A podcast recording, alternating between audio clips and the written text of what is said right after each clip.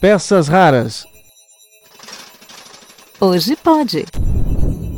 Com Marcelo Abude. Você sabia que, mesmo antes do podcast se chamar podcast, já tinha gente fazendo podcast? Parece confuso, mas eu explico.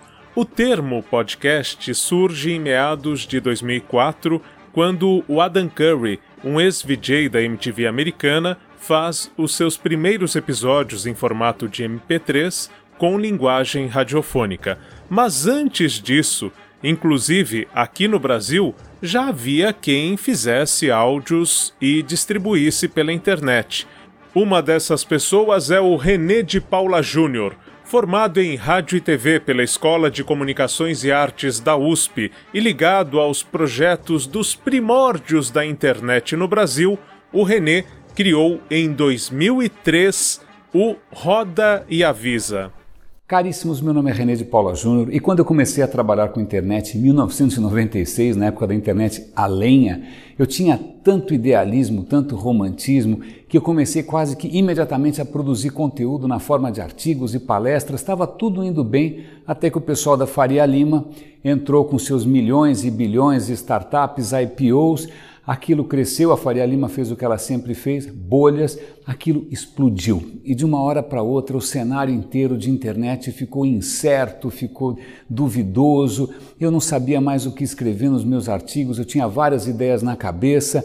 Falei, o que, que eu faço com essas ideias soltas? E aí eu tive a ideia de começar a registrar as ideias soltas. Elas poderiam ser um bom retrato dessa época de incerteza. E assim que nasceu o Roda e Avisa, gravando áudio, praticamente um fluxo de consciência das coisas que me passavam pela cabeça, normalmente quando eu estava ao volante. Na época não havia ainda o conceito de podcast.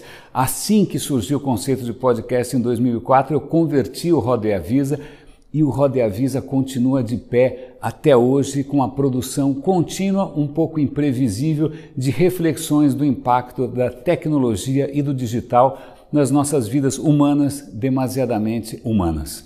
O nome Roda e Avisa, além de um bordão do Chacrinha, é a perfeita tradução da ideia original do podcast criado pelo René de Paula Júnior. Em 2003, com pouco tempo livre, sobravam as idas e voltas do trabalho para gravar os episódios. Era rodando em seu carro que o comunicador nos fazia imaginar que estávamos de carona, conversando com ele. E o mais legal é que você pode embarcar nas reflexões do René ao longo destes quase 19 anos de estrada. Todos os episódios estão no site rodeavisa.com e o Rode Avisa está disponível tanto em áudio quanto em vídeo.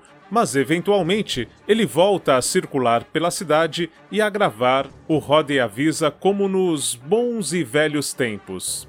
Metodologias ágeis né, design thinking, design de serviços, são metodologias, maneiras de se trabalhar. É como se fosse o software da mente, é como se fosse, não é nem da mente, porque se a gente fala da mente, a gente acha que a gente é um computador. E pessoas não são um computador, pessoas são criaturas sociais. O Roda e Avisa não é o único podcast criado e apresentado pelo René de Paula Júnior. Há cinco anos, ele também está à frente de um outro conteúdo que é o Radinho de Pilha. Sempre produzi conteúdo. Eu tinha o meu podcast Roda e Avisa, inspirado naquela frase do Chacrinha, Roda e Avisa. E mas eu falei, puxa vida, eu estou sempre compartilhando as ideias que me vêm à cabeça, sem mais nem menos. E se eu ao invés de esperar a inspiração, eu me obrigasse a, a, gerar conteúdo, a publicar conteúdo todo santo dia, como por exemplo um bom jornalista, um bom radialista. E aí surgiu a ideia de fazer um podcast diário para não falar sobre tecnologia, para falar sobre outras coisas, sobre inovação, sobre cultura, sobre história, sobre arte, sobre tudo que eu achasse interessante. E surgiu assim o radinho de pilha que continua diário hoje com mais de 1.300 episódios. Aliás, daqui a pouquinho é hora de eu gravar o radinho de pilha de novo. Claro que nesse meio tempo eu fiz outros, eu fiz o Vamos Falar sobre Impacto, eu fiz o Desaprenda.com, eu continuo aí gerando conteúdo não monetizado, conteúdo orgânico, talvez levemente sem graça, eu sou basicamente um tofu.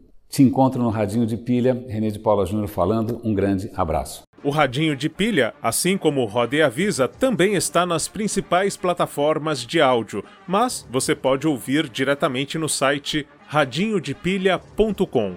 Enquanto ainda há quem coloque rádio e podcast em prateleiras diferentes, o sonho do René de Paula Júnior é que um dia a internet se torne algo tão vital, onipresente e fácil de usar como um radinho de pilha. E é desta forma, conversando com caríssimos e caríssimas em seu Roda e Avisa e com o que ele chama de raríssimos e raríssimas em seu radinho de pilha, que o René de Paula Júnior usa a sua comunicação para transmitir o que considera mais relevante e levar reflexão para a internet e mais ainda para a Podosfera, este incrível universo dos podcasts.